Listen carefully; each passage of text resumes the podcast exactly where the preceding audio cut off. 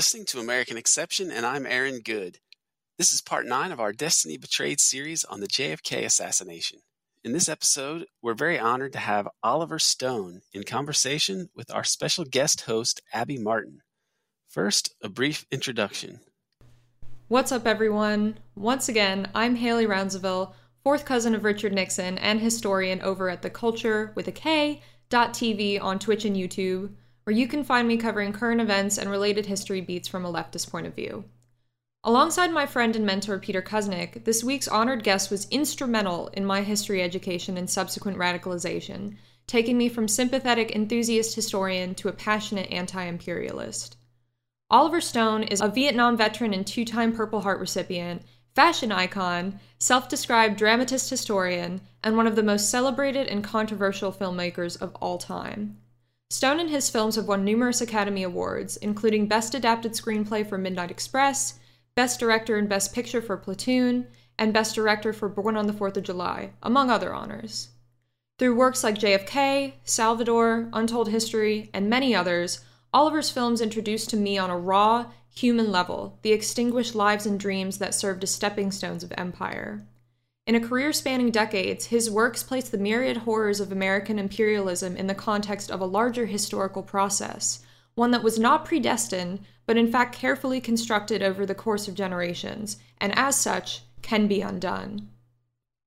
In 1991, Oliver Stone released JFK, perhaps the most incendiary motion picture in the history of American cinema. As you'll hear shortly, two things set this film apart from other controversial pieces. First, JFK is the only movie to be viciously attacked in prestige media before its filming had even begun. Second, it is the only film whose public reception precipitated in the passing of a major piece of legislation, the JFK Records Act of 1993. It's worth noting that, in apparent confirmation of JFK's thesis about our lawless national security state, the US government is currently in violation of this law by refusing to release all the documents as required by the Act. Despite the relentless smear campaigns, JFK went on to become a critical and commercial success, grossing over $200 million worldwide. But it also earned Stone everlasting scorn from the so called establishment. It didn't matter how many historical facts supported the film's narrative at the time, or how much subsequently declassified documents strengthened Stone's case. For example, we now know that Clay Shaw did indeed perjure himself by saying that he had no connection to the CIA when he was in fact a highly paid CIA agent with clearance for the mysterious operation known as QKENCHANT. We also know that the director of Central Intelligence was personally involved in providing legal assistance for Clay Shaw. Perhaps the most revelatory parts of the film, though, dealt with Kennedy's planned withdrawal from Vietnam. Kennedy's stance on Vietnam being presented as the crux of his undoing garnered the most vitriolic attacks from corporate media and mainstream historians. Not even two decades had passed since the United States' shameful defeat following three decades of war in Southeast Asia, and the country was lurching towards a permanent presence in the Middle East designed to remedy this Vietnam syndrome. The Soviet Union collapsed just six days after the film was released. No one wanted to hear that forever war wasn't the answer. Fortuitous, then, that Vietnam was the area where Stone's JFK has been most thoroughly vindicated. For example, it took until 1997 for the JFK Records Act to compel the government to declassify an October 4, 1963 memo from the chairman of the Joint Chiefs containing the following passage. On October 2nd, the President approved recommendations on military matters contained in the Joint Chiefs report. The following actions derived from these recommendations are directed all planning will be directed towards preparing South Vietnam for the withdrawal of all U.S. Special Assistance units and personnel by the end of calendar year 1965. But of course, none of this was enough to persuade corporate media to report honestly on emerging JFK revelations. There was no reporting when in the late 90s it was revealed that Robert and Jackie Kennedy secretly sent an emissary to the Soviet Union with the message that they knew the Russians weren't behind the assassination. Rather, they believed that JFK was killed by a domestic right wing conspiracy, and that getting justice for President Kennedy and realizing his goals for peace would have to wait until RFK could get to the White House. The mainstream media also ignored David Talbot's 2007 book Brothers. In the book, Talbot revealed that if RFK had won the presidency, he planned to reinvestigate his brother's assassination, which he believed was a CIA production that also involved the agency's mafia and Cuban exile friends. In 2021, Oliver Stone teamed up with historian and author James DiEugenio to release a documentary follow up to JFK. The abridged version of the documentary aired on Showtime beginning last November under the title JFK Revisited Through the Looking Glass. The film has been well received internationally, with a viewer at the mainstream UK Independent writing that even the director's fiercest detractors will find it hard to dismiss the evidence he has assembled about the JFK assassination in the new documentary. Once I'd seen it and heard him hold forth, I came away thinking that only flat earthers can possibly still believe that Lee Harvey Oswald shot President Kennedy all on his own. It's that convincing. In the US, however, the film has been studiously ignored by the corporate press. Notable exceptions to this media blackout include desperate hatchet jobs in Rolling Stone and The Washington Post from intelligence friendly writers Tim Weiner and Max Boot. All of this serves to hammer home the point that almost 60 years after the fact, the JFK assassination story is still too explosive for the governing US media, while more and more revelations continue to come to light. In late February, the more comprehensive four hour version of JFK Revisited will be released on DVD, Blu ray, and for rental or purchase on Amazon Video. This cut is entitled JFK Destiny Betrayed. Today, we're honored to have series contributor Abby Martin talking with Oliver himself about his JFK films and the historical significance of the Kennedy assassination.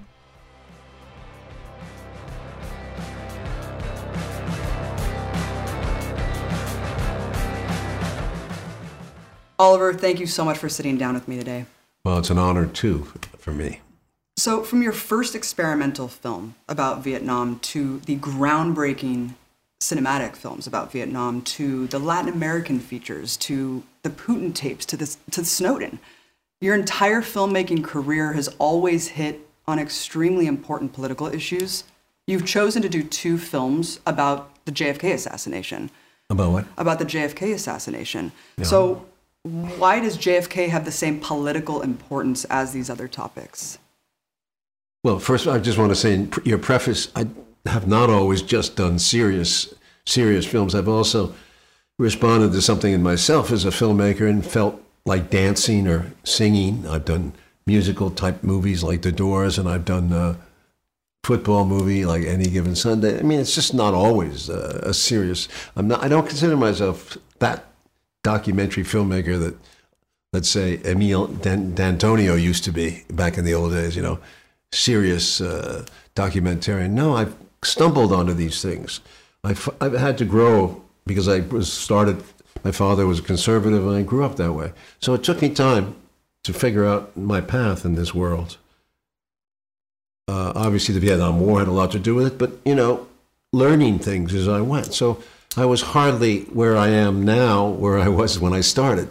So it's been growth in all these things, I have to say. It's really important to understand that. I didn't really start doing documentaries until 2001 when I did the Castro documentary.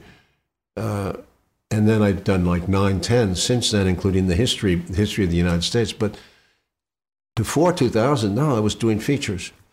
And I still love features, but not always. Uh, and also, they're more complicated and more expensive to make. Documentaries allow you to speak more directly to the issue.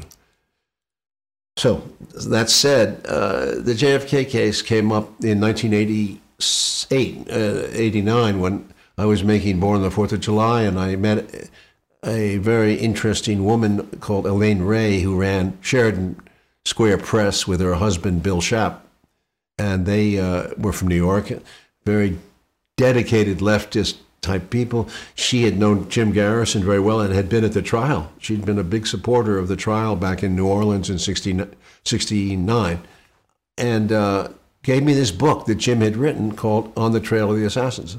Jim had written the same book 20 years before, Heritage of Stone, but nobody had paid much attention. So he went back, but he made it better, he made it more dramatic.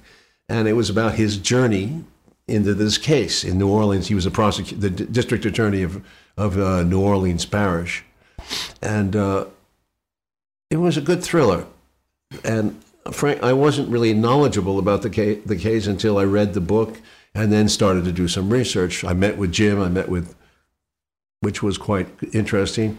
He opened up a whole world to me, and then I met with Fletcher Prouty, who had been a Air Force officer, had been working with the CIA for many years since World War II. He was also opened up a whole new world to me, and So then from there it was down the rabbit hole.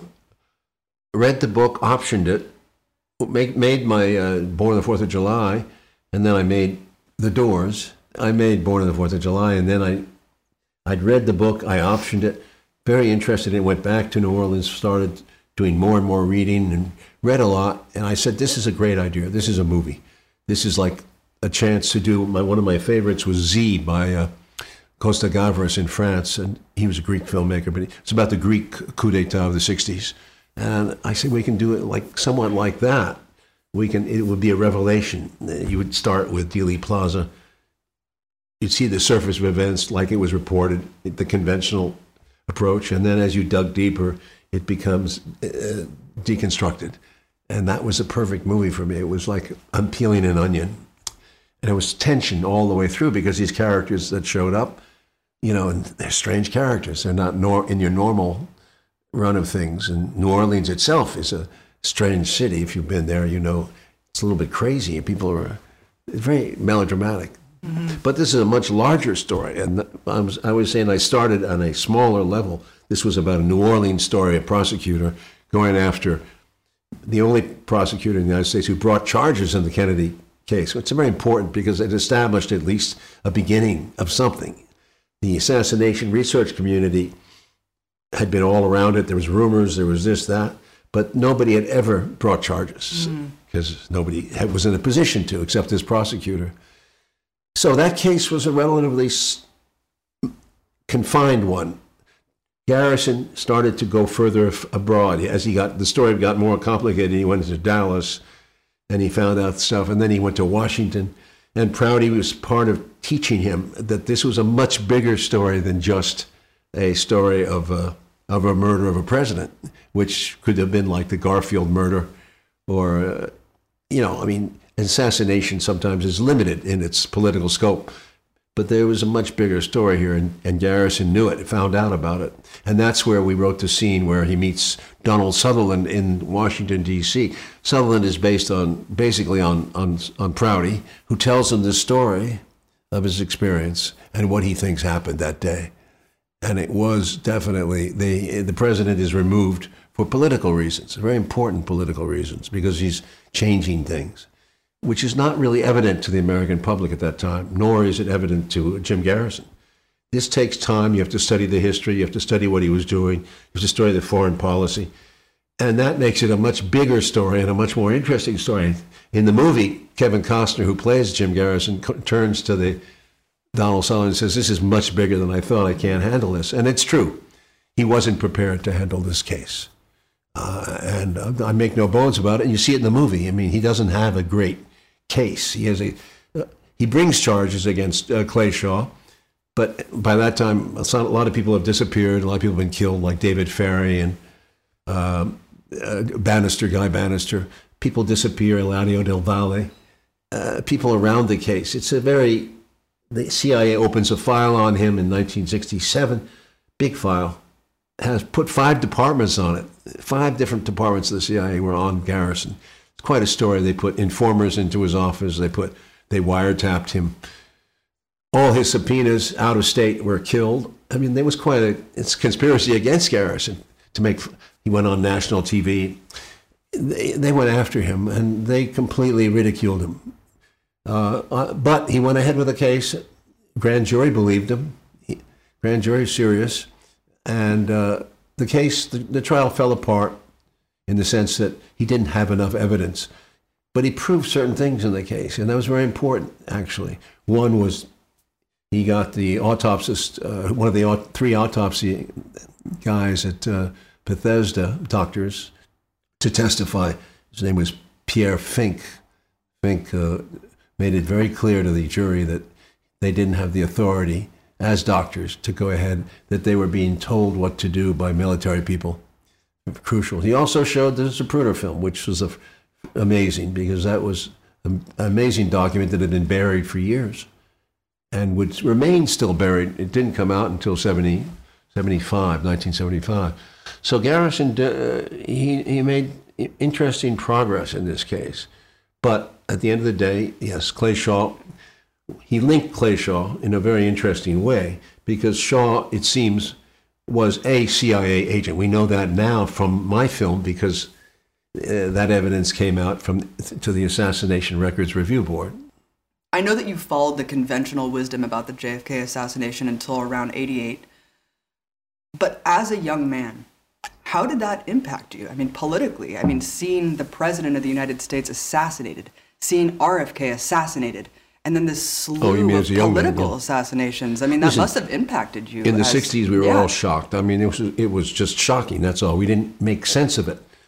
Our leaders were cut down, but we didn't really put it all together. Nobody ran the, the dots between the lines between John, John Kennedy and Martin Luther King or Robert Kennedy. We didn't make the, we didn't make the connections.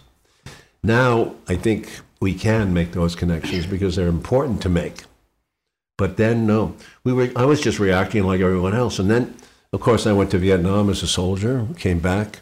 I didn't even connect the Vietnam War to the death of Kennedy. That's very important. The, the narrative at the time was that Lyndon Johnson took power and continued the policies of Kennedy. That is that is nonsense, rubbish. That is absolutely not true. Except for civil rights, Johnson completely changed every foreign policy in every country that Kennedy was working with. Kennedy was trying to change things. Uh, It must have been very disempowering to see. this I found out only through time and the research community too. People did a lot of work, but we didn't know what Kennedy was up to because he was a charismatic president, spoke very well, but we really didn't know what was going on behind the scenes, you know. And I brought um, I brought many of these issues up in the film. I brought up the Vietnam issue, I brought up Cuba issue, I brought up the Russia issue, but I didn't deal with Africa. I didn't deal with Indonesia. I didn't deal with Latin America. There was a lot of other things that Kennedy was doing, which we found out in the course of making this JFK revisited through the looking glass. Well, it's been 30 years since you released JFK. it was a huge commercial and critical success.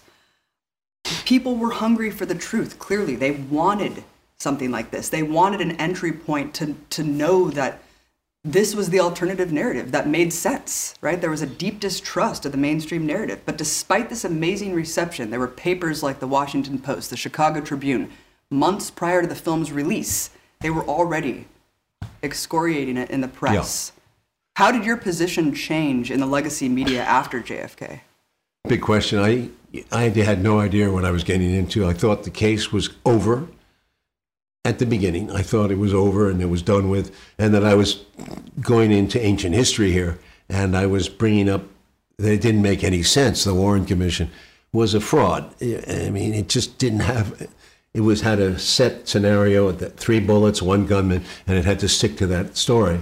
Didn't make sense. It was completely illogical, and um, to this day, I'm shocked that the American the elite American went with that story. They even John, everybody was uneasy with that story, and that's the truth. People don't know that. Lyndon Johnson himself said, "Yeah, not, I don't believe uh, the magic bullet theory." He was he, he he had many doubts, but so did Robert Kennedy, Jackie Kennedy. Jackie Kennedy had written to the Russian, uh, made a message to Khrushchev about, "Don't think that this was." a Russian agent that shot Kennedy. This was done by a right wing cabal in the United States. That's what they were saying. And uh, other people, de Gaulle, Charles de Gaulle, all these people were experienced in world affairs. They didn't buy that story. Neither did Nasser in Egypt, Sukarno in Indonesia, and Castro. Castro in Cuba. They, Castro had almost been assassinated a dozen times more by the CIA. So he, he knew what was going on and knew that his plan for possible uh, reconciliation with the United States was dead, dead in the water. Same was true about the Nikita Khrushchev, the premier of Russia, cried. He cried when he went to the American embassy to pay his respects because he knew that all the plans that they had for détente were dead in the water. Uh, Johnson was another kind of he was Johnson was a return to the days of Eisenhower and Dulles and Truman the post World War II, the interregnum after. after uh, please remember that Roosevelt was a, a, a big believer in détente, also with the with with Russia. He recognized Russia in 1933 when he became president. That was the first time American American government had recognized a communist country, Yeah. and he got along with Stalin. He got along with him, and they had plans, you know, people say that you know Stalin was leading them along. No, Stalin genuinely liked uh, Roosevelt because he could deal. They were both canny politicians. And uh, after Roosevelt died so suddenly in 45, everything changed in American policy mm-hmm. against Russia. It was an interesting moment.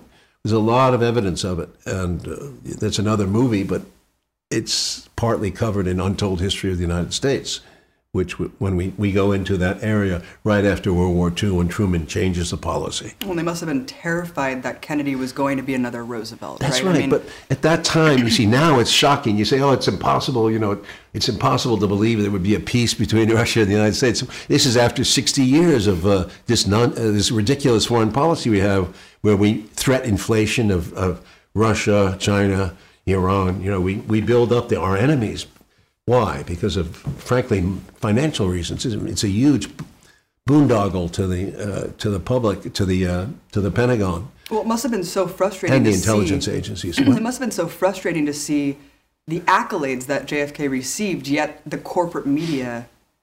Oh, that's ex- just a disgusting story. Undermining the film's message in such a way. You know, uh, we found out as later, of course, that uh, the CIA had people assets in the media a lot more than we ever knew or, or, or at that time. It only came out in the 70s and it continues to this day.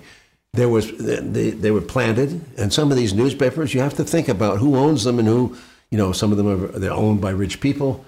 Rich media tends to bend towards the government, you know, keeping the government cooperating with the government. And sometimes, you know, it comes down to you have to wonder in the eh, because of all the things that have happened, and you're aware of it since the 1960s. Uh, some of these newspapers assets in themselves, you know, like the Washington Post. I mean, some of the insane things that they've done and said.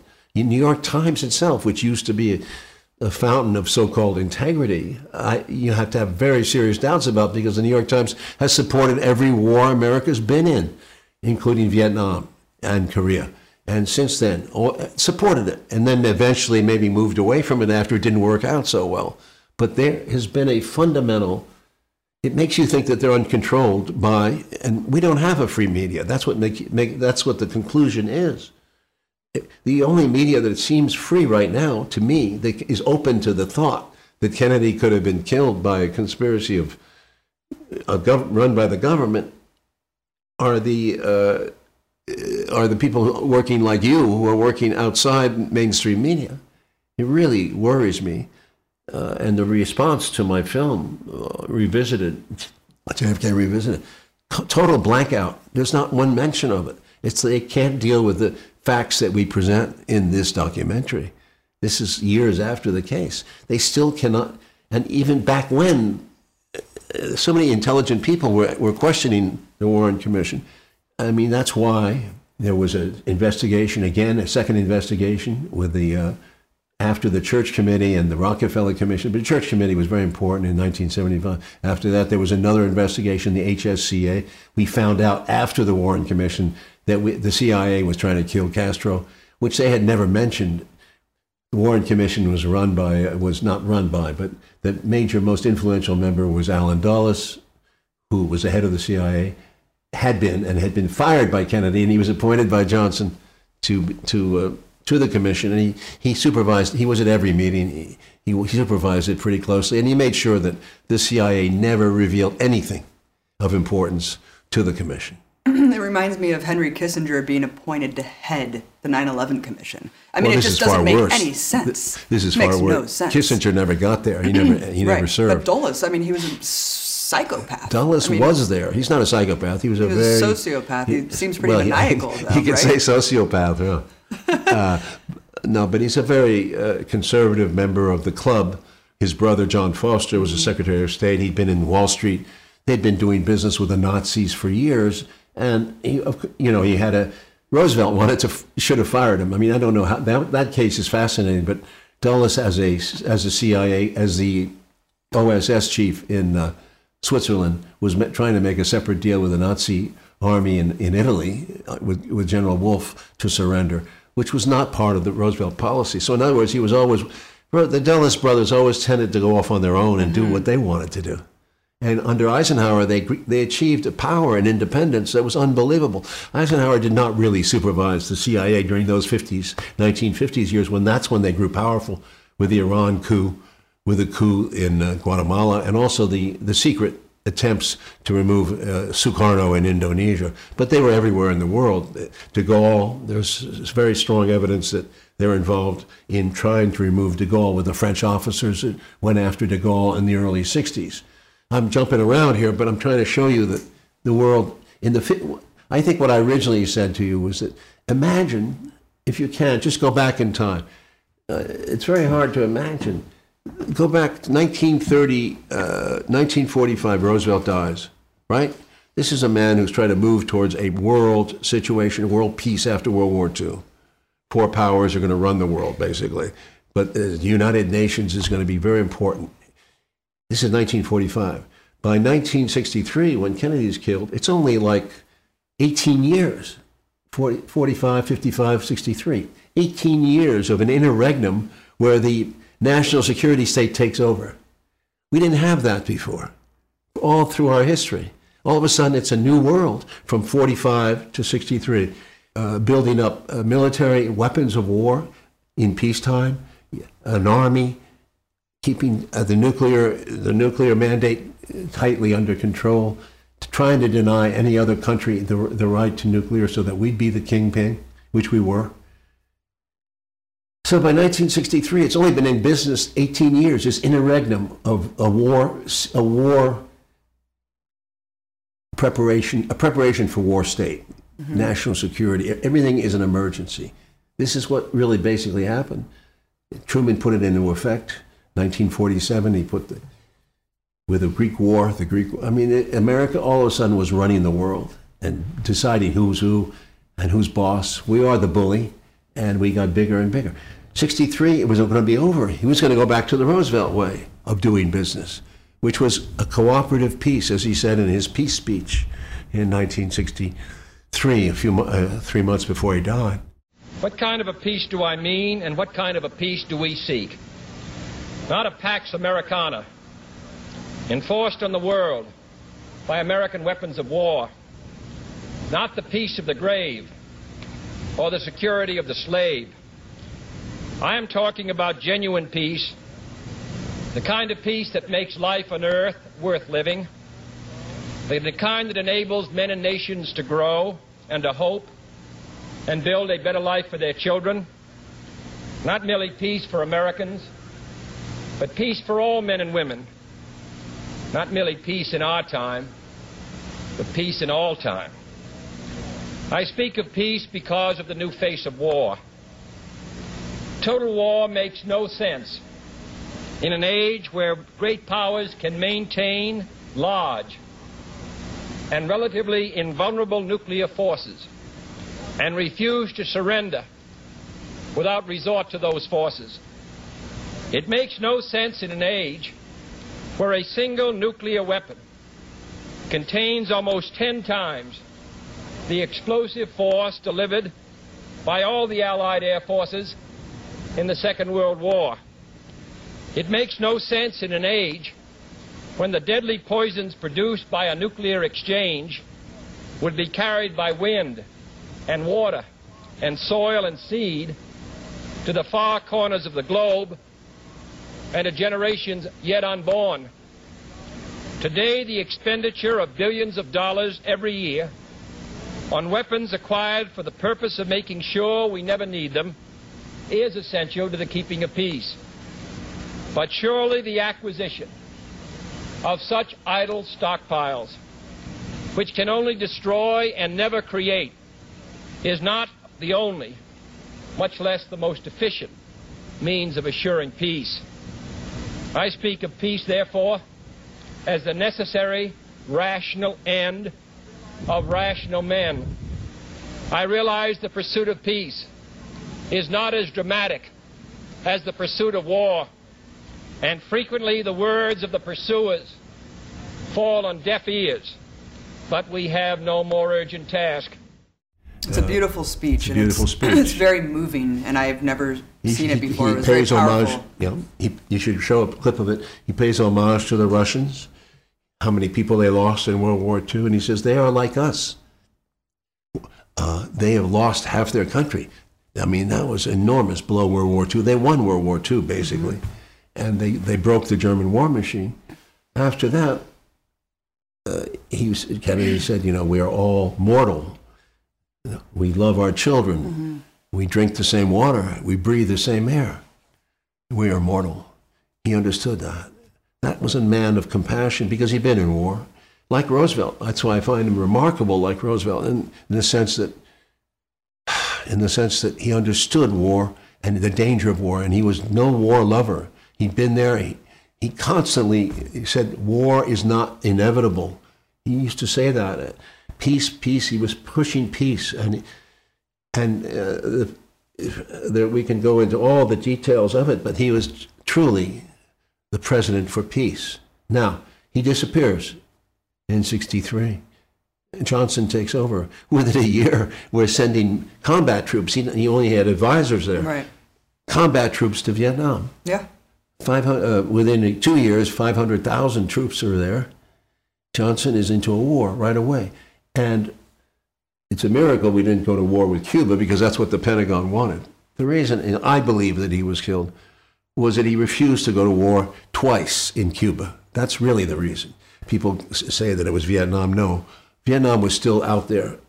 The problem was that Kennedy inherited Berlin, the Berlin situation, the wall. He built the wall. He said the wall is better than a war. In Cuba, Bay of Pigs, he did not back. Uh, Dulles was counting on him sending troops to support the invasion he, because they had been pinned down on the beach. So he expected, like Eisenhower would do, that Kennedy would come in. Kennedy said no, and he told him in advance he wouldn't do it. It was just a botched invasion. Ridiculous. He said he didn't want any Americans getting into Cuba and take, and then we'd be considered the bad guy again. He was very aware of that. He wanted a new regime. He wanted a clean slate. America is no longer what you think it is. We're not going to be, go around overthrowing regimes, intervening in countries. That's out. And he stuck to that. And they hated him for it. They started to hate him for it, the Cubans especially. A year and a half later, we have the Cuban Missile Crisis in October 62. And again, he gets a maximum pressure from his chiefs of staff and from his military leaders and the CIA and from the older people around him. Let's call it the older statesmen like Dean Acheson, Secretary of State. Even uh, even uh, Eisenhower tells him to go into Cuba now because the Cubans have taken these. Uh, the Russians are there with missiles, and they don't even know they're nuclear, but they they're missiles, and there's America has said we cannot have m- missiles 90 miles from our border, which is where Cuba is. This is very close to home. And I can understand there, these people are thinking in World War II terms, you know, like this, we cannot allow communists to be on our shore, off our shores. Kennedy s- says, uh, throughout this crisis, we are not invading, we are not attacking. We're going to try to solve this thing because otherwise it's going to lead to a major, major Armageddon. It'll be Cuba, and then it'll be Russia, and then it'll be us in Berlin, and then it grew as big as we're going to go into China what- because the Pentagon had a plan Yeah, yeah, to nuke China. to I mean, this, China. this was All this came to being. This was Eisenhower plan. Yeah. All this came into being in 1963, 62 uh, in October. Yeah. It was a scary moment. averting potential nuclear Armageddon, staving off the military-industrial complex that was pressuring him to add troops Totally. to Cuba, the Bay of Pigs. I mean, that that that is a really important force that you are resisting. People don't right? understand that still. They don't understand how close it came. I remember that so vividly. I mean, that was- that alone could have been enough for the war machine to want to take him out. The fact that he Of course, resisted. well, that's what I was trying to say. Yeah, I think yeah, that's, right. I think that was Right. his death warrant Right. when he refused to uh, countenance the attacking Cuba in '63, in '62. He wouldn't do it. Mm-hmm. Right.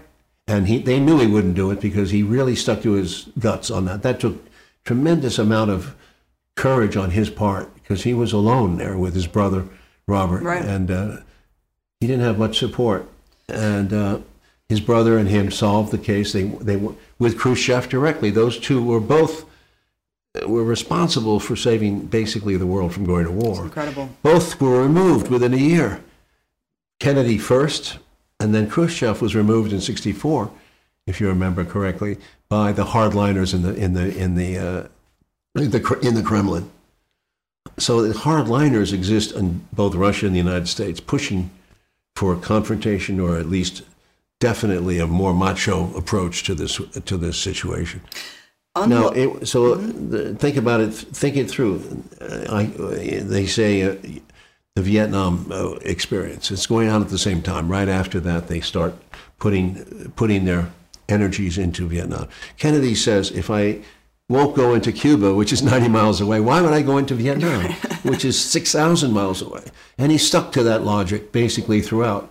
And we, in our documentary, have gone back and uh, we, we uh, the Assassination Records Review Board has done more work, declassification of files, including a very important meeting in April of 60, uh, 63 when McNamara is in Hawaii with the SecDef conference, what they call Secretary of Defense conference.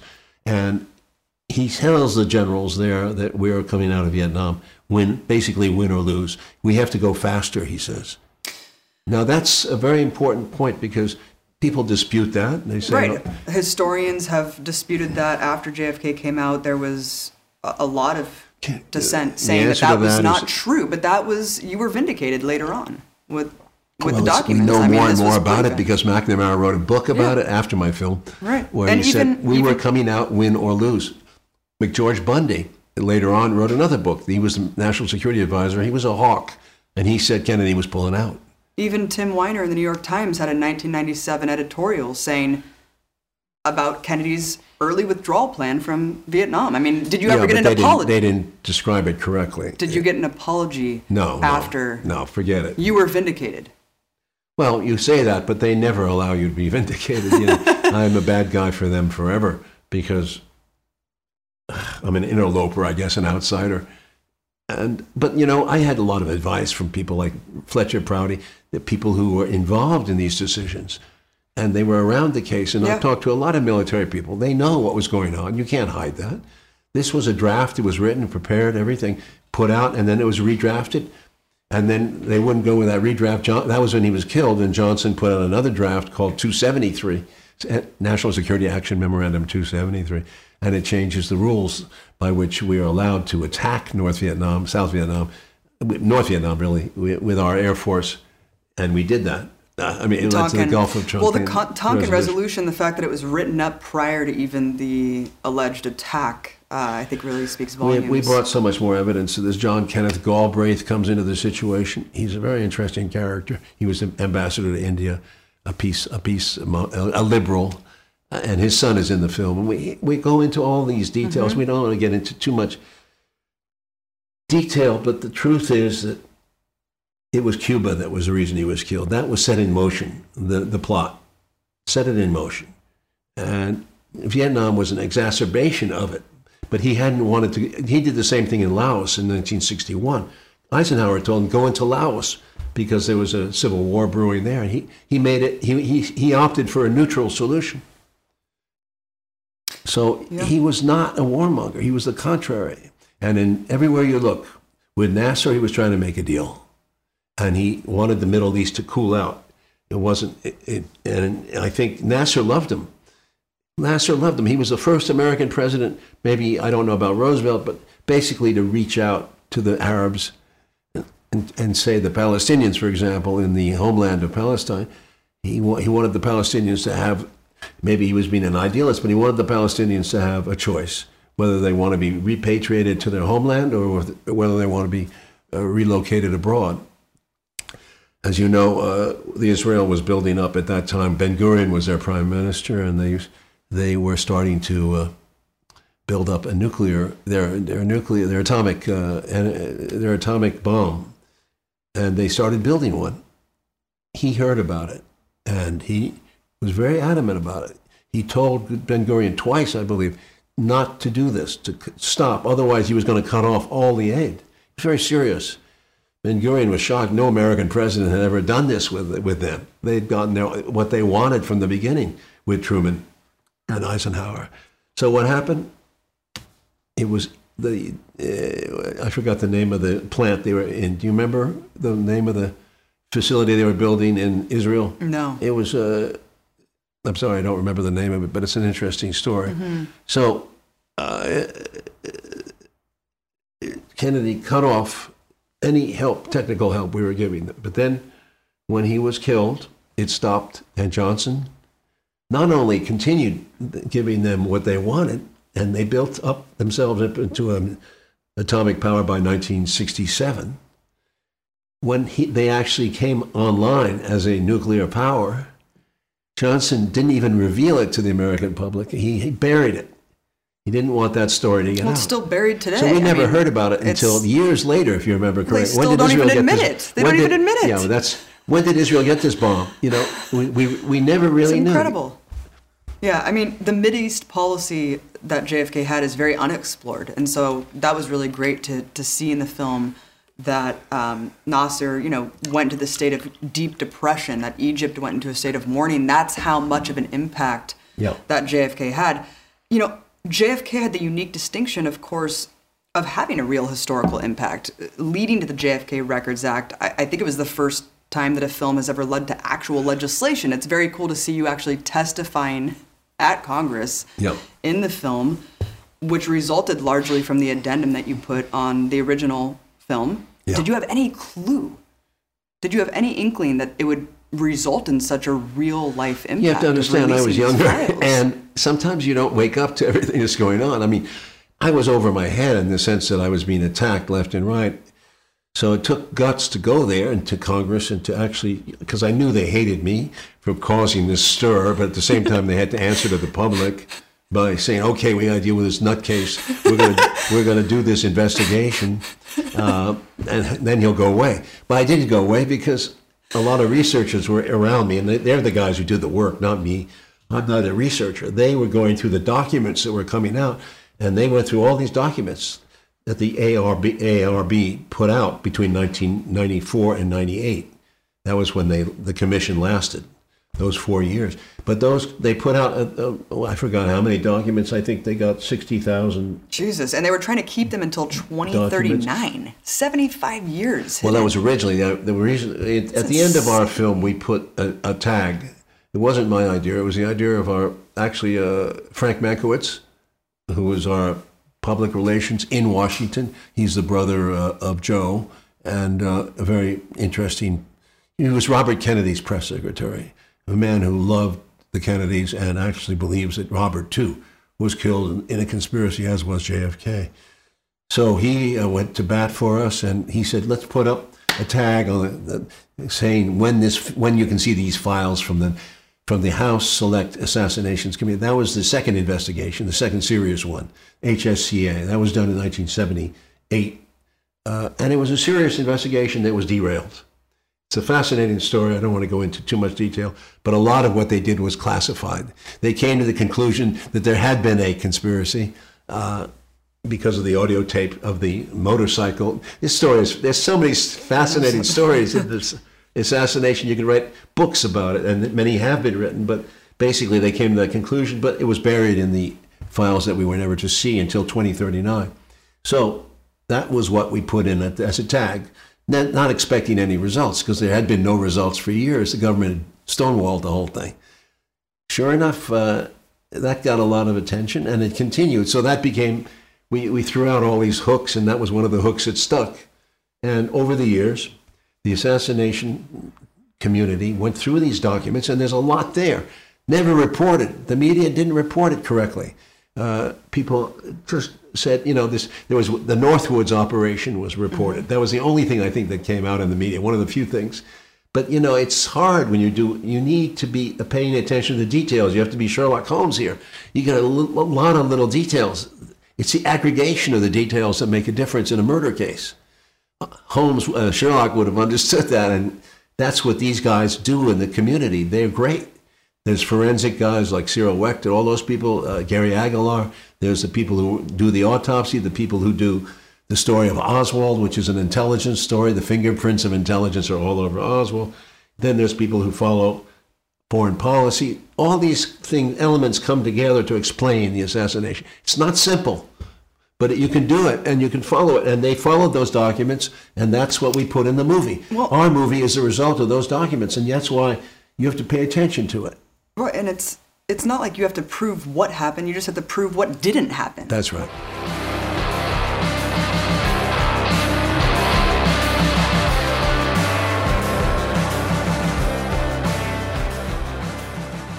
These documents are still out there. A lot of them are. Trump was pledging to release them. He kicked the can down to Biden. Biden blamed COVID and, you know, said that, quote, temporary continued postponement is necessary to protect against identifiable harm to the military, defense, intelligence operations, law enforcement, or the conduct of foreign relations that is of such gravity that it outweighs the public interest in immediate disclosure. Comment on Biden and Trump refusing to do this and also what it could mean about what's in the documents. Well, first of all, it's illegal what they did. It was supposed to all come out. The the new law the uh, came was supposed to come out. Uh, the last one was the last. I think it was 2017. That was when Trump was supposed to free up everything, and he he claimed that he would, but he didn't because at the last second he got pressure from somewhere, presumably the intelligence agencies, and he closed it down and it went on. Tw- he, he broke the law, you know, basically. Yeah. And then it went on, but that's okay. The intelligence agencies break the law all the time, and uh, it went on into 2018, 19, and then uh, when Biden came into office, who I thought might be a little more sympathetic to Kennedy because he's an Irish, Irish Catholic, but uh, we didn't hear anything uh, positive, and he uh, he released some documents. I don't know what's in them frankly, because that's going to take a little time. People are at, are looking at them now. Probably not much. Probably, I think they were going in the Russian angle again. Yeah. And then uh, there's there was a bunch of other documents that are supposed to come out when next year. Yeah. Correct. I mean, whether by the time they go through all these documents and scratch out everything or redact everything or else destroy everything, That's what I was just going to say. Why would they have a problem destroying any of Yeah, the I- I documents? don't- They've done this the whole time. They destroyed Well, all the the CIA, the. CIA is never cooperating with this investigation. We want files on. Uh, there's about five agents who were around the case, around the Cuban community: George Joannides, uh, David Atlee Phillips, William Harvey. These are very important people. James Angleton, who was a counterterrorist, counterintelligence chief, who knew a lot about Oswald because he kept a file on him for four years, and obviously the file on Dulles. But you know that's that's how all these things they never come out. I don't know if they're around. They're gone maybe. But these agents are all accounted for. They were around the Cuban community. They helped, they they organized the Fair Play for Cuba. They organized the stu- the student directorate. The uh, I forgot the name of it. It's, it they anti-Castro and pro-Castro groups. Yeah, they were funding both sides. Well, that's what's so fascinating about this is that the film is mostly based on the contradictions that have come out from the government's own documents. Yeah. Right? This is Yeah. this is based on the questions that have arisen from Hoisting their own petard. these documents. So it's like, how could you write this off? This is this is Yeah. from the files. Yeah. It's a mess. The case is a mess because it was always, it was a, you know, they they went by the standards of like it was a foreign like they pulled off an assassination the way they do it in a foreign country, and they didn't think that they would be that big a deal. They wouldn't be tracked down by all these nutcases out there who are looking at every document. They didn't think that way. The Zapruder film had to play a role in What? the Zapruder film really That was another surprise. what they yeah. said, yeah. And that too has been uh, concealed from the public for a long time, um, until 1975 when it was on Geraldo Rivera's show. Garrison got it out for the trial, which was amazing, by the way. That was against all plans. They really, uh, and who knows what they cut out of the film? I don't know. But basically, it, it- there was enough in the film for us to claim in our movie that the, his his head went back into the You just see it with your own eyes. back I mean, into the it- left. You don't have to be a genius to figure that out. I mean, the that- shot came from the front, the kill shot, and they they can, they've come off with every theory, including elephants dangling off the edge of a cliff. You know, you can you can prove anything in physics by saying, ah, that's that's a neuromuscular reaction. This, that, blah, blah, blah. It ain't so. This is basic infantry stuff.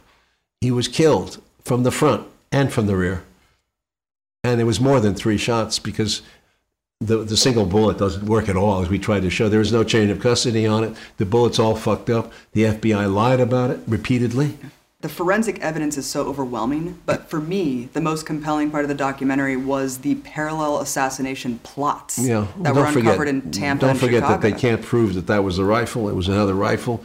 In fact, if you go back to the Roger Craig testimony, he says it was a Mauser he saw. He was the most honest cop, and he got he committed suicide because he was driven crazy. He said it was a Mauser. They, of course, this Carcano, which is a joke, Italian rifle, couldn't kill anybody, comes out and it's a different length. There's no fingerprints on it at all. It goes right to the FBI expert who says that it, there's nothing on it. That's a, that's a fact, you know. And it comes back to, the, then they send it back to Dallas, and all of a sudden it comes back with, oh, there is a partial print. Who put that partial Yeah. print on? I mean, that kind of shit happens. The bullets. Yeah, the bullets found. I mean, in And- perfect tact. Uh, it's Don't forget the eyewitnesses, what they saw. Most of the people ran to the fence. You know, there's anyway uh, the the sling itself, the rifle, the sling. But on top of it, you mentioned. Don't forget the autopsy. That's a farce. The brain is missing, and the, the, the we saw half the brain spilled into the streets. We saw the dripping. The nurses at, at Parkland saw his brain dripping. The the the um, yeah. They said it looked like someone pushed his you know, brain and back all of a sudden, in when the, aut- the autopsy at Bethesda reveals that it is an intact brain, it's insane, and that means that something was doctor, somebody doctored that autopsy, and we prove that through a bunch of witnesses, including the photographer of the autopsy, who sees it in the in the ARB meeting. And he says, That's not the photograph that I s- took. It's not even on the stock of film that I used, John Stringer. Yeah. And then we go to the other photographer who maybe have done it behind the scenes because he was a second, he was Kennedy's favorite photographer. Again, the same story doesn't work out. It was Saundra Spencer, a lab technician, doesn't it doesn't Well, you can see the photographs with your own eyes. Okay, The you- forensics evidence Yeah. that that's outlined You in the you- film yeah. is so overwhelming. But what I found the most compelling Yeah. was the parallel assassination plot that was uncovered in both. Tampa and Chicago. I mean, just just briefly talk about why this is so meaningful to the case. well, The in uh, Chicago specifically. Chicago early, uh, there, there was a plot. He was going to go. They they were going to kill Kennedy one way or the other in the fall. That was the idea. The election was coming up for '64, so it was time to. He if he won that election, they were dead in the water because they knew that he would. They knew he would pursue these policies even more ferociously, more eagerly, and they were scared of him. They were scared of Robert Kennedy, who was also the Attorney General. Uh, there was a lot of reasons. Uh, they didn't want this. It would have been possibly a dynasty. They saw another Roosevelt. You see, they thinking in those terms. Roosevelt, nobody expected him to go four terms. So when you're looking at the Kennedy family with Joe Kennedy and all that, it's only been 18 years since Roosevelt died. You have to understand, it's just another time period. So they see the possibility of another dynasty. Robert will follow him, and then maybe Ted Ted Kennedy will be the third Kennedy, but it's not good for them because it would move, the country would move in a completely new direction towards peace. Not going to happen. So uh, this is crucial that they get him in the fall. This is the time to get him. And he is, I have to say, his Secret Service was terrible. That is awful. It's a shame. It's a disgrace what happened. And you have to get into the details of that. In fact, Robert Kennedy was going to take over the Secret Service as the Attorney General and run it more closely because they were worried about it. There was a famous story of the black agent, Abraham Bolden. That's worth a movie into itself. Yeah. But basically, in Chicago, early November, uh, there was a plot. Uh, a landlady, uh, there was the same kind of parade route uh, with a high building overlooking the the uh, where he had to make a, the car had to make a turn. Same same setup. They picked up. There was four. A landlady said there were four Cubans in an apartment close by with rifles, and they picked up two of them. The other two disappear. They let them go. They disappear. It's stupid. These are rifles, high-powered rifles they have in this apartment. Two, four Cubans. Two of them they pick up. We don't even know what happens to them. I think they were doing this. I think they were thinking that we're going to get the shooter, the patsy, whoever his name, whoever he is. He's going to be pro-Cuban leftists. So there would be more reason Yeah. to go and attack Cuba. You understand? The idea was if their plan worked, Cuba would take the blame. But it got bigger than they expected, and I think the Russia uh, Russia was in, uh, got involved, and of course they used it. They went against Russia, and now this becomes a very interesting story because I'm just thinking ahead now. Why does Johnson, who takes over the presidency and who doesn't, who changes all the policies of Kennedy except civil rights, why doesn't Johnson go into Cuba then? This becomes an interesting uh, point in case. just to finish the other story, there is another plot in Tampa. Similar, yeah. You don't have to In Chicago, Yeah. Kennedy cancels uh, the, Right. the the the uh, Chicago trip and moves into. Uh, but he does go on the Tampa trip later, and that's a motorcade. Same thing, twenty miles or something. Big t- office building, and they have a Cuban shooter there, uh, Lopez Gilberto Lopez, I think his name was, and he ends up in after he does. It doesn't go down. Uh, I don't know all the details, but he ends up in Cuba. He takes the flight to Mexico and then Cuba. So he's another uh, similar patsy. Uh, after that, uh, uh, his Secret Service was a disaster that day. Yeah, and they It's and they basically just slapped bogus charges on the one Secret Service agent, the black. Yeah, the Bolden, man Abraham Bolden was in the Chicago him office and pointed it out. He said, "This, this was, we're not prepared. This is a disastrous investigation," and he was, uh, he was, he was railroaded because of it and went to jail. He was, they sent him to jail for uh, some bullshit. Let me ask you a question. There's been this enormous rehabilitation campaign for the CIA today. Ah. They have rebranded themselves, especially during the Trump era. How does it feel as someone who has documented so thoroughly the CIA's crimes to see them elevated as a selfless public It's servant nonsense. It's, agency? it's, it's depressing to be around liberals. Uh, I think it needs to be renamed. The liberals have fallen into this Russiagate. Uh, again, it's like the old days. You know, everything blame everything on Russia. You know, Russiagate was a sham, and it should have been seen as a sham right away because there was just no evidence for the so-called stealing the uh, the Democratic National Committee emails, which was nonsense. Never happened that way. And there's proof of it. Again, you have to go into all the details, technical technical details. It was it was a leak. It, it happened from within. Insider took it. A guy who was disaffected with the party because they had completely screwed Sanders, and there was evidence of it. And all that evidence was used. It came out, but nobody paid attention because there were so more involved. For some reason, they got more involved with Russia. Did it, and that became a uh, a red herring that pulled them in that direction. you see these liberals today actually And then they went after Assange, who I think is a hero, and they went after him because they say he was involved with the Russians. So all everything, the whole narrative was screwed up, as it would be in the Kennedy days. But if you see through it, through history, you see that this is Hillary Clinton covering her tracks. She was horrified by this loss to Donald Trump. The reason being, of course, the, all the problems the Democrats have communicating, and she loses to Trump, and she's a, she has to blame it on somebody. She can't take the blame herself. it's So- mortifying, right? I mean, she had to she so had to do it. obviously, what's the first thing she thinks of? Russia. Yeah. Or one of her people thinks of it, and they blame it, and they get away with it. I mean, you were blamed by Rolling Stone that the JFK conspiracy was Yeah, basically yeah, concocted by a Russian disinformation campaign. It is it is ludicrous the alternate reality that these people are living in. But these same liberals who push the sanitization of the CIA will also say the CIA doesn't do that anymore. They, Oh, don't, they don't conduct assassinations. They don't they don't do coups, Oliver. And also JFK conspiracy can't be true because they would never do that on American soil. They would never Oh, commit that's nonsense. heinous. What makes America so special? well, that's silly. That's silly thinking because it's not historical. Conspiracies have existed since the beginning of time in every country. Goes on and on and on, and you know you have to accept that. It's the way it is. Go read your history. People get killed. People are murdered. People change. Governments change. Power is the goal. Power. It's it's the greatest lure of all. Bigger than money. Well, especially because Operation Northwoods was revealed with the JFK Records Act, and it revealed a false flag operation that was being proposed, which is mocked relentlessly. The idea of conspiracies in the US media, meanwhile, they accuse Putin of bombing his own apartment buildings. They accuse Yes. them of concocting a false flag to invade Ukraine right now. They are calling for preemptive strikes on Ukraine right now. What lessons can we glean from JFK today with what we're seeing uh, come full circle? Oliver, we're in the middle of Cold War 2.0. Exactly.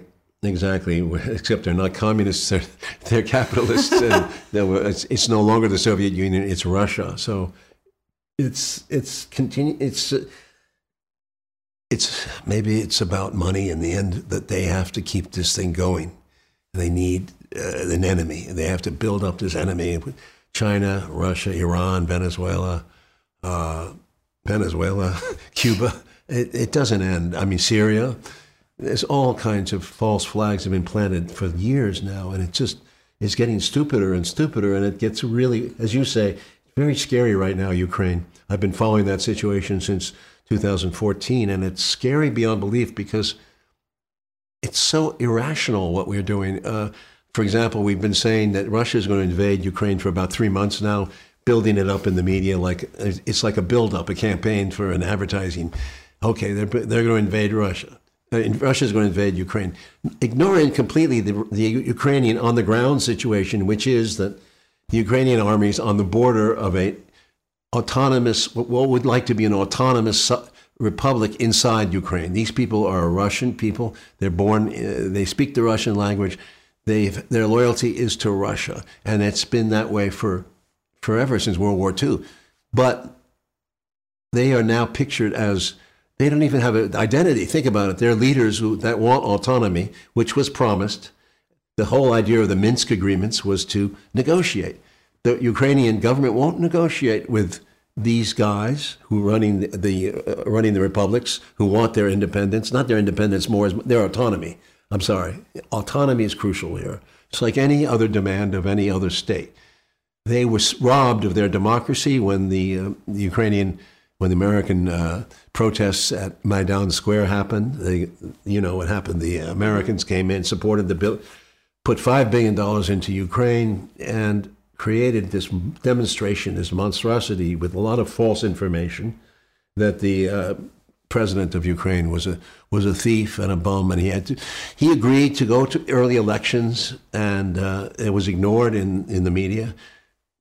And now here we are in a situation where we replaced him on a coup d'état, and we put a guy in who had no. Uh, he was not no standing among the in the eastern eastern part of Ukraine. They didn't want him. So it's not, it wasn't a democracy anymore. It turned out they'd been elected. The original guy had been elected. Now they have a, a counterfeit leader. They don't believe in him. Just the imperial arrogance. And nobody mentions this. Nobody even talk. Yeah. You don't even put a camera in, in Western Ukraine, in Eastern Ukraine, and ask these people, "What do you want?" Right. I've right. never heard that. So in, they say, "Well, Putin is there. Uh, Putin is it's Putin we have to deal with." That's what the president of Ukraine says. We have to talk only to Putin. We won't talk to these people. Oh, come on. If I had that problem in my country, I would talk to those people, say what they want, and try to give them what they want. And that would solve the whole thing. Well, you never hear that from the Venezuelan You don't even know who they you are. Don't hear that from the but Ukrainian no one tells you no that they were killed. A lot of people were Right. murdered when that coup happened. The, they were burned to death in uh, in uh, Odessa. Yeah. They burned the uh, the uh, and who burned them? A lot of them were neo Nazis. We find that out. The we find that the, a large portion of the military situation in of the military of the Ukrainian army is uh, fascist. Well, going back to World War II. It's it, it's insane when you look at the imperial arrogance of the United States to look at a country bordering with Russia and say we need to do something about that. because I mean, we I control the we control the narrative. it, it's unbelievable. You know, there's this deep-seated distrust in our institutions. Obviously, this has originated, I think, and proliferated obviously since the JFK Yeah, assassination. You and mentioned you one thing very important. I just want to mention the Northwoods operation. Yeah. Remember, that was a plan to destabilize Cuba, to invade Cuba also, concocted Yeah. by the Pentagon. It involved things like blowing up buildings in the United States, killing people, killing running, Americans. running an airplane into a building. Running an airplane into a building goes back pre pre two thousand one. And like you said, even though it was shot down, this is the first step to making things come true. When you write things down, it doesn't seem so ridiculous. Kennedy when you're at the- making a policy prescription, all of a sudden it becomes feasible. Kennedy looked at the plan and laughed. He said, "That's," he says, and we- we consider ourselves the human race. They're very dangerous. It's very dangerous. I'm sorry I interrupted you. So go ahead. How do we deal with covert governance? Because you have this Okay. kind of cartoonish, mockable idea of the deep state that Trump popularized, but it was partisan. It wasn't real. It wasn't a fundamental understanding of what we're dealing with, what the real deep state is. Yeah. How can we even talk about this? How do we deal with this? well, that's what that was Jim Garrison's force? problem. He said, you know, you can't win a trial, a trial, an open trial, a democratic trial. You cannot win it in a covert state.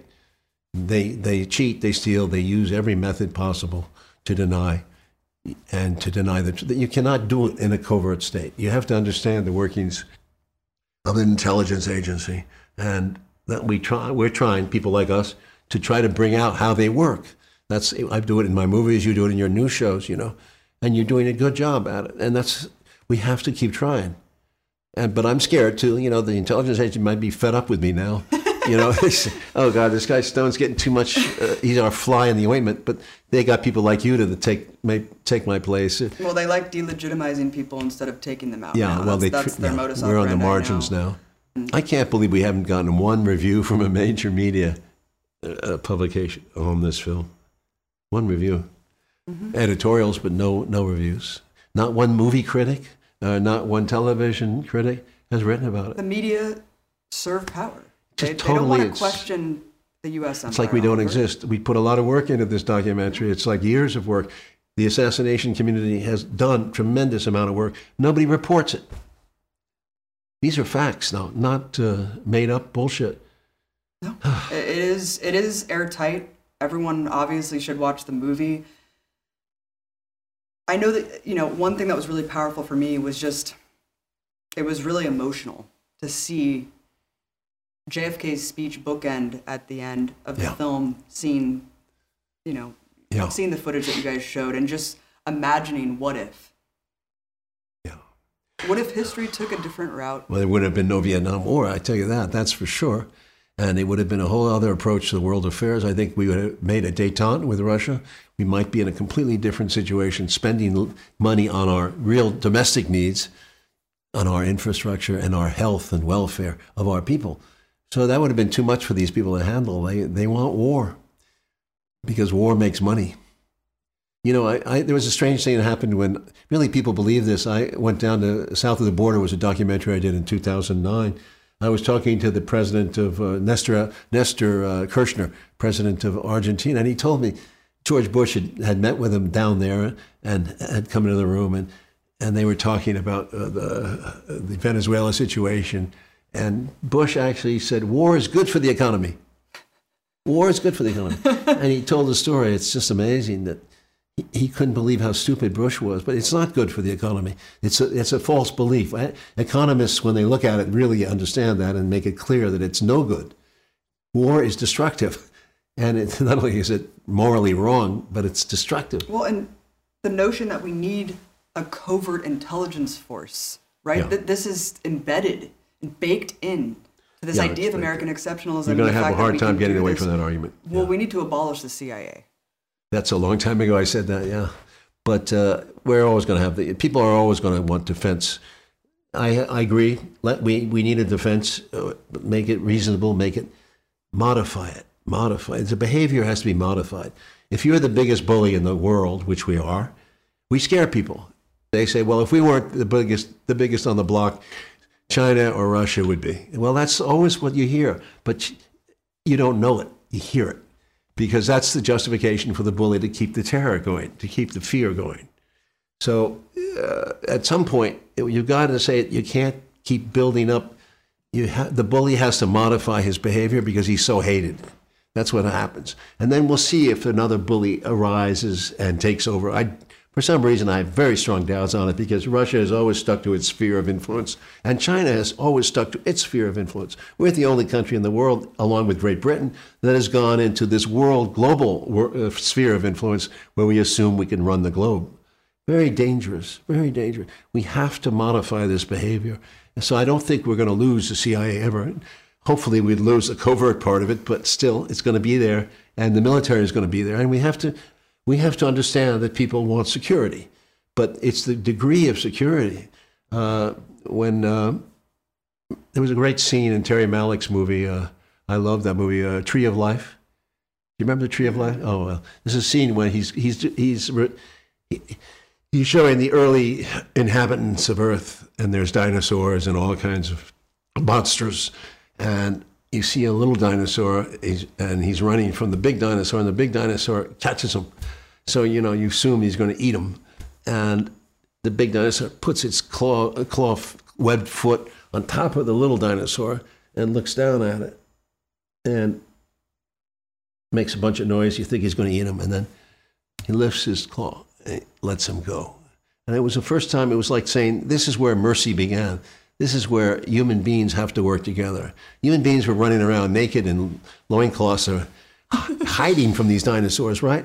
It was only because we got together and cooperated that we were able to not be so scared of the dinosaurs. I mean, we have to understand there's a human element here that we have to cooperate with each other. And People, uh, people love to memorialize JFK without understanding what his true legacy was, yeah, what his true beliefs were, and I think the people un- subconsciously understand. the untold amount of suffering, mass death that just we saw. I mean, JFK's assassination led to unimaginable suffering and mass death around Yeah. the world. Indonesia, Cambodia, Laos, Vietnam, Brazil, the list goes on and on. This is a very grim history, not only in American Yeah. history, but world history, Oliver. What would you tell people from the younger generation today who have no concept of this history, who don't understand who JFK really was? What do you want to leave them with in Well- 2022 as the US empire is on this irreversible trajectory? I know. Obviously, it's clear now what's happened. When we were young, or when I was young, uh, well, I felt the same way that there was hope in the world and idealism. You know, it was going to be a better world, and it looked like it was going to be. Even with the Vietnam War, after that thing, we thought we were going to. The 70s and the 80s were, 90s were. It didn't work out that way, and we couldn't control it. We couldn't fight it because a lot of people in my generation went the other way they started to believe all this well we have to be stronger than them and we have to be we have to kick ass first because we're going to have our ass kicked the bully argument a lot of people went into that and and we elected the wrong people we we elect there was no real president alternative if you think about it after kennedy no one was talking about peace There's a message strongly sent that so I think uh, things got controlled, taken over. I think that the, the manipulators behind the scenes, the, the CIAs of the world, they, they understood the way the world worked and they put their, they, they took over in a sense. When Kennedy was killed, the military and the intelligence agencies took over secretly, covertly, and they run, or a part of the government, they, the most important part. No president can go against them. No president can go against them. Kennedy tried, and de Gaulle actually tried, and he succeeded. He was one of the few who succeeded. They tried to kill him several times. He succeeded, but they eventually they move in, and the NATO's of the world they move in. That's what's scary. The whole world has been uh, corporatized in that sense militarily. Now, uh, it's going to become dangerous, more dangerous. And as a young people in the future, you're not going to have a future if you let this happen uh, how do you stop it? You have to stop. I mean, we're doing a lot of good things, making us aware of the environment, and the environment is going to close us down, perhaps. Uh, maybe these they will make ch- changes. Will happen. They always do. And you know, when you think things are going wor- never never change is when things happen. I thought many times that the Soviets and us would go to war, and all of a sudden Gorbachev came into power, right? And that was a wonderful moment. Who was this guy? We didn't know him, but I, he seemed like a nice guy. He had a smile on his face. He was a different kind of Soviet leader. And sure enough, the Soviet Union changed. They said, okay, we're not going to fight you anymore. That's really what happened. That's really what happened. And Gorbachev was a hope in the world. I can't tell you how strong that was. And we all felt it, those of us who were sensitive to it. It was a great time, 90s. And then in the, we went to war right away after Gorbachev. Bush went to war with, uh, the first Bush went to war with Iraq uh, on that ridiculous Kuwait war, which was again another provocation that we created. And uh, we told uh, Saddam Hussein he could, he could go ahead and do that. Uh, I- mean, we are we're interested in war. We went into, we attacked Noriega right after we made the agreement with Gorbachev. Noriega was, uh, you know, sovereign president of a country. We went right in, snatched him, and pulled him out. We, saying we're we're laying down the laws. The United States is can intervene anywhere it wants, can can break any treaty it wants, like with the Indians, and uh, just do what it wants. There's no law. We talk about law, but we, we don't we don't really respect it. And and Bush, when he went into the second Bush, when he went into Iraq, same thing. Oh, fuck the lawyers. We're just going to go ahead and do it. we need to change that mentality, Oliver. It's a mentality, yeah. But those guys get elected. Tough guys. The choices Fake are tough guys. The Fake choices tough. are Yeah, they're chicken hawks. The us, guys, the? Cheneys and the Bushes never go to war People who actually go to war know better. Like John Kennedy went to war. I went to war. Mm-hmm. You know the price of war. Thank you. Thank but, you for all your uh, work. So, but I don't give up because things change. As I said, in the '80s, I was in the '70s coming off Carter. It looked bad. Reagan was making war war noises. It looked bad, and all of a sudden, Gorbachev. So sometimes there's a twist of fate. You know, uh, the wheel turns differently. Uh, That's what I'm hoping for. Something happens that you don't expect. Could be environmental. Could be. Uh, so don't give up. Don't give up.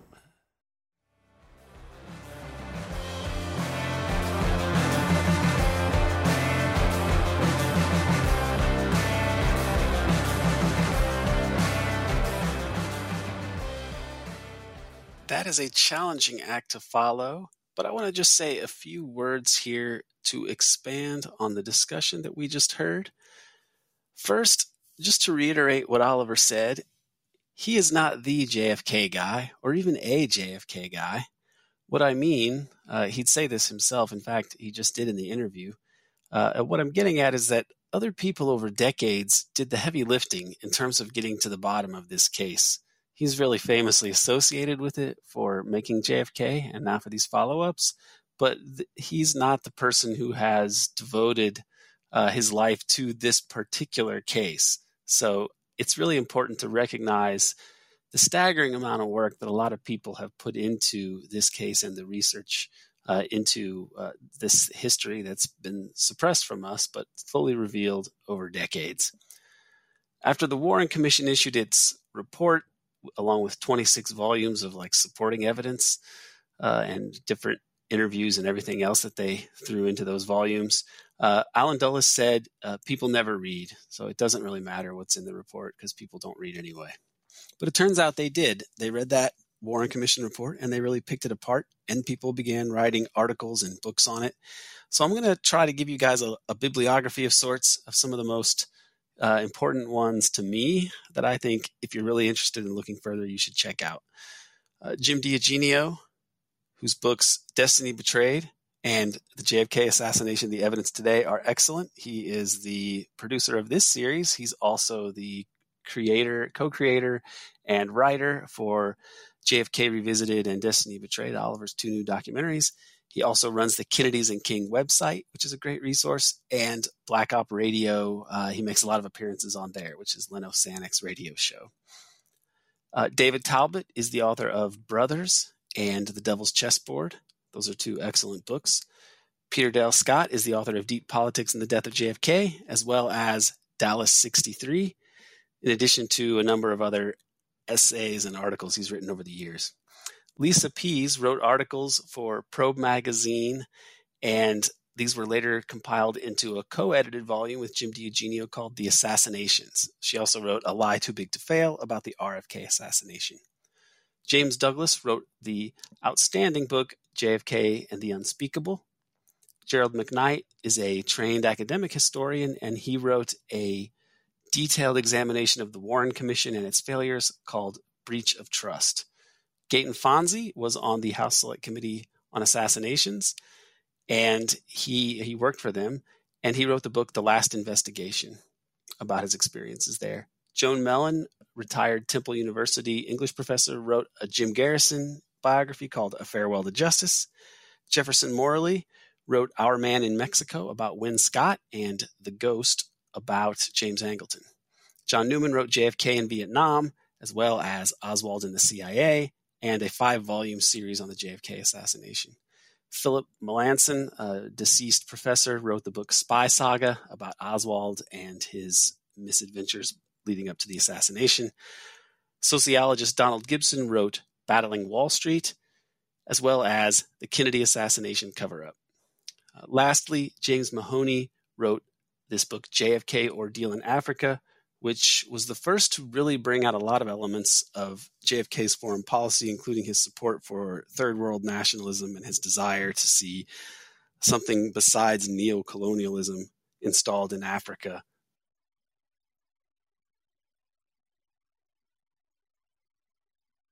I haven't gotten that many bibliography out of the way. I want to flesh out some other areas related to JFK. First, we talk about Eisenhower's speech, you know, in different at different points in this podcast. Uh, his military-industrial complex speech, uh, the one that he gave right at the end of his presidency, his farewell address, and this was written by a political scientist who had been influenced by the sociologist C. Wright Mills. Mills, as you hopefully recall, wrote the book The Power Elite, wherein he said the big three institutions of the United States, big business, uh, the political directorate, and the military, that they were all essentially interchangeable in the top spots or increasingly becoming so, and that the power represented by the pinnacles of the organizations atop these big three institutions was uh, overwhelming and overdetermining, and the middle levels of power, like people in Congress and national labor unions and um, it, pretty much everything else with any power at all outside of that pinnacle of power, was considered the middle levels of power, and they weren't especially uh, strong in determining outcomes in the United States. They were more or less in a stalemate. Meanwhile, the public, the, the great mass of people, was becoming something of a mass with no real power uh, in in terms of outcomes and decision making in the United States. So the power elite were really in charge, and their solution to economic problems and international problems became pretty much the privately incorporated permanent war economy, meaning that if they if the economy needed more government spending to boost employment and so on, better that it be for military purposes and that this be done by corporations. So tax dollars that go to pay for major defense contractors to build lots of weapons. This is like their solution to the problems of uh, capitalism in an advanced society. And this is what Eisenhower warned about this privately incorporated permanent war economy. And that's what the military industrial complex represented the convergence of interests between Congress and the military contractors uh, and the generals themselves, right? The people that ran the military. This is what JFK was confronting, in part, you know, taking Eisenhower's advice, and he wanted to move the U.S. toward a full employment economy that would tackle social problems. John Kenneth Galbraith was one of the economists whose thinking informed Kennedy's plans on these matters. And there was an article in The Nation that wrote about this in terms of Vietnam and how Galbraith was opposed to Vietnam. And this article states For Galbraith, a trusted advisor with unique back channel access to the president, potential U.S. war in Vietnam represented more than a disastrous misadventure in foreign policy. It risked derailing the New Frontier's domestic plans for Keynesian led full employment and for massive new spending on education, the environment, and what would become the war on poverty. Worse, Galbraith feared it might ultimately tear not only the Democratic Party, but the nation apart and usher in a new conservative era in American politics. Of course, Galbraith ended up being prophetic, unfortunately. Okay, so even knowing that JFK wanted to reorient the United States, we have to acknowledge how establishment JFK's government was. Arthur Schlesinger famously said, We were at war with the national security people. This is well known and Oliver covers the national security state stuff very well in his films. But there were deeper rifts also. Uh, and these were especially clear in the last months of JFK's life. The, the, fiasco involving Cable 243, which set the stage for the Ngo Dinh Diem coup in South Vietnam and Diem's assassination, which JFK didn't really want the coup or the assassination, it seems. And he was outraged when that coup went through. Uh, he didn't quite grasp what was being done. People seem to have gone, uh, you know, over his head and around him and so on to, to get this coup sent off, which set the stage for that assassination. Kennedy was outraged when it was sent. He said, This shit has got to stop. He also said, My God, my government's coming apart. Okay, these are three weeks before he's, or a couple months before he's assassinated. The, coup, the cable goes out in August. The assassination's in November. Okay, but these fault lines and different fault lines were really there from the outset for Kennedy, he takes he comes to office, and a, a lot of people like Walt Rostow and Dean Rusk and Paul Nitze and Roger Hilsman, Ed Lansdale, George Bundy, Henry Kissinger, these all came directly from to the administration, different parts of the administration, from the Rockefeller brothers, uh, their the Rockefeller Brothers Fund. They had a special studies project. Okay, this group had been hand chosen by Nelson Rockefeller to assist him when he was seeking the presidency. And one author even calls this Nelson Rockefeller's secret victory, uh, pointing out that even though Kennedy knew powerful people because of his family connections and political experience, they were mostly politicians, not men with experience in foreign affairs. So, if you want to understand the opposition to JFK, it goes beyond the military brass and the military industrial complex and the CIA, even. In U.S. diplomacy, there was a long history of corporate power intertwined with U.S. diplomacy. Standard Oil, in particular, was famous for putting its men into the U.S. diplomatic service. Uh, Eric Foner, the famous historian, mentions this in Give Me Liberty, which is like the most prop- popular high school history textbook, uh, U.S. history textbook. Okay, Allen Dulles, in particular, going all the way back to World War One, was an intelligence guy working in the State Department. So intelligence used to be nestled in the, the State Department bureaucracy. Uh, he, at the same time, he was also a Sullivan and Cromwell man representing Standard Oil in Europe and in the Middle East when he was stationed in Constantinople. So the super blue blood OSS guys um, were operating during World War II, the intelligence service created during World War II. Uh, and these were people like Dulles, right? And other people like William Donovan, people connected to Wall Street, you know, white shoe boys, uh, people all affiliated with the social register in the United States. But the OSS gets decommissioned after the war. However, U.S. entry into World War II and the planning for the post war peace had been begun before the U.S. even entered the war, okay, and, and obviously before the OSS was created. Some of this planning, called the War and Peace Studies Project, is still classified, but Peter Dale Scott speculates that it likely called for the creation of the CIA. Some of these still classified reports that the War and Peace Studies Project released were likely calling for the creation of something like the CIA. Okay. And this War and Peace Studies Project was paid for by the Rockefeller Foundation and carried out by people on the Council on Foreign Relations in conjunction with the State Department. And the Council on Foreign Relations is really just a, a Rockefeller Wall Street think tank. So you really have Wall Street making the plans for how the U.S. is going to run the world after World War II this was presented to the American public by people like Henry Luce, who was a member of the Council on Foreign Relations and the publisher of Life magazine, and he wrote his famous essay, "The, Century, the American Century." Okay, the, this is going to be an American century after World War II, and we're going to get out there and show leadership in the world, right? Which is really making the world safe for all of Luce's big business friends. He was also the publisher of Fortune magazine. Okay, now the opposition to this was Henry Wallace's Century of the Common Man. Henry Wallace was Roosevelt's very progressive, anti fascist vice president, and he is directly opposed to what Luce is calling for. He wants their, the, the next century to be not dominated by Anglo America, but by the common man, but for America to use its technology and leadership to allow the common man to prosper in the post war world. For his trouble, Wallace gets taken out in 1944, not like JFK was taken out, but with a coup at the Democratic Party convention, they put in Truman, and the rest is history. Okay. So after World War II ends, there's lobbying for the creation of an intelligence service, even though the war is over. The State Department and the Department of Defense and the FBI resist this because it sort of encroaches on their territory, but the corporate overworld wants it. Dulles and people like Ferdinand Eberstadt and James Forrestal are behind this.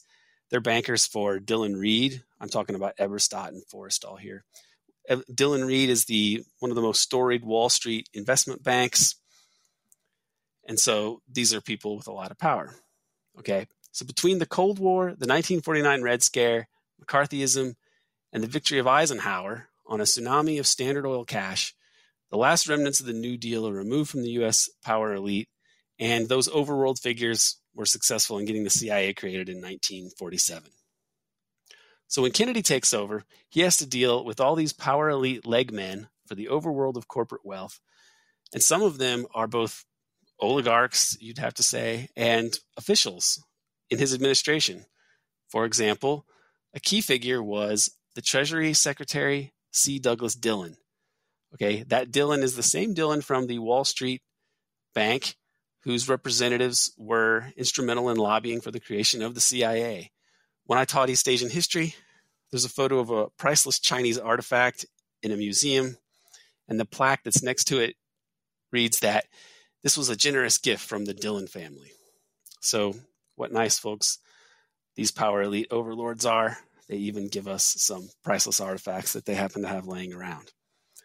Okay, we've all seen that famous picture of JFK early in his presidency on the telephone receiving the news of Patrice Lumumba's death, right? Uh, he's got a grimace on his face and he's got his head sort of buried in his hand and he looks very distraught because Lumumba had been killed and Kennedy supported Lumumba. Kennedy wanted to support third world nationalists like Lumumba and Nasser in Egypt, Sukarno in Indonesia, Juan Bosch in Dominican Republic, even Mossadegh supporters in Iran uh, instead of the Shah. Kennedy also supported Algerian and Vietnamese independence uh, when he was a senator. On the other hand, you had people like this Wall Street guy, Douglas Dillon, Kennedy's Treasury Secretary, and he didn't like figures like Lumumba. JFK didn't know it, but under the Eisenhower administration, Dillon had specifically supported the assassination of Lumumba, which Eisenhower authorized at the suggestion of Dillon and other people. Now, with all this context in mind, let's look at November 22nd. It's the strangest thing a lot of the cabinet is in the air over the Pacific Ocean when the assassination takes place. A lot of the Pentagon brass is in Honolulu for a very strange DEFCON or DoD conference on the subject of Vietnam. Colonel Prouty has been sent on a strange assignment to Antarctica by Ed Lansdale. Uh, Prouty later comes to believe that this was specifically to keep him out of Washington. Allen Dulles, who is retired, is at the farm uh, which is uh, sort of slang for uh, CIA headquarters. So strange he'd choose to be hanging out there on this day. Uh, Charles Dillon, who we were just talking about, is the Treasury Secretary, right? And he's on vacation. Uh, the Treasury controls the Secret Service, and the Secret Service performs very poorly in Dallas, as you've probably seen on some famous video footage. At Love Field, when Kennedy lands in Dallas, uh, one Secret Service officer has waved off his position on the back of JFK's limo, where he would have been pretty helpful when the shots were fired. Uh, this guy looks confused in the video and he throws up his arms in frustration, but his superiors uh, keep him off, keep him from getting back on the limo. Later, when the shots ring out in Dallas, most of the agents are useless, except for Clint Hill, who tries to run up to the president and to Jackie and jumps in the back. The driver of Kennedy's limo slows down almost to a stop, which is the opposite of what he would be trained to do. After JFK is shot, a lot of people run towards the sound of gunshots that they had heard by the picket fence in Dealey Plaza, but they find armed men there with Secret Service badges who wave them away. Now, it turns out later that there were no official Secret Service men on the grassy knoll that day, so those men were apparently imposters this is more what I'd call rock solid evidence for a conspiracy. Uh, it's eventually discovered that the CIA managed the production of Secret Service credentials, so that's another interesting footnote. Uh, remember also that the Secret Service failed to adequately investigate the Chicago plot a few weeks earlier, uh, as Abby and Oliver were discussing.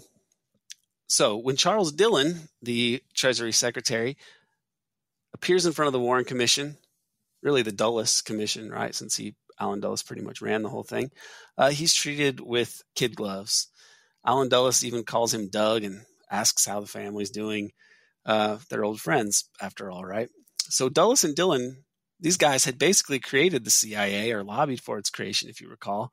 Uh, the fact that the Secret Service had destroyed most of its record after Dallas didn't seem to sour things at all uh, during Dillon's Warren Commission testimony.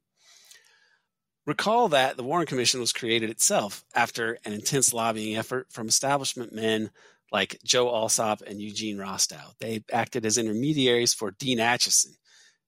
Acheson himself was an establishment figure who really probably ranked even higher than Allen Dulles if you were going to try and be precise about these things.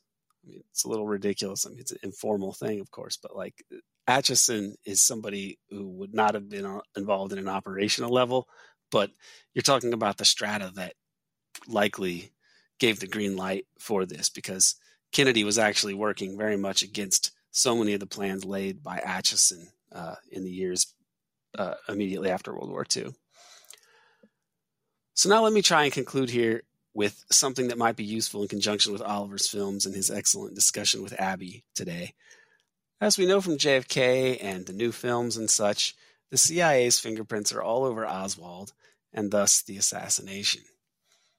Using an underworld figure like Jack Ruby to eliminate Oswald also points to the CIA because that was their MO, working with organized crime figures and other deniable marginal characters the Secret Service failures and their actions at Parkland, like taking all the footage of the press conference, for example, these all point to some level of Secret Service complicity. The way the military managed the autopsy also implicates them pretty unmistakably. But it's an oversimplification, I'll argue, to say the national security state killed JFK. Things like the roles of Dulles and Dillon in the creation of the CIA, or the role of Rockefeller's Council on Foreign Relations in designing the post World War II American century, or these establishment guys like Acheson, who were out of government but still managed to get the Warren Commission created. All these indicate that the crime and cover up were sanctioned by the establishment or the American deep state or whatever you want to call it.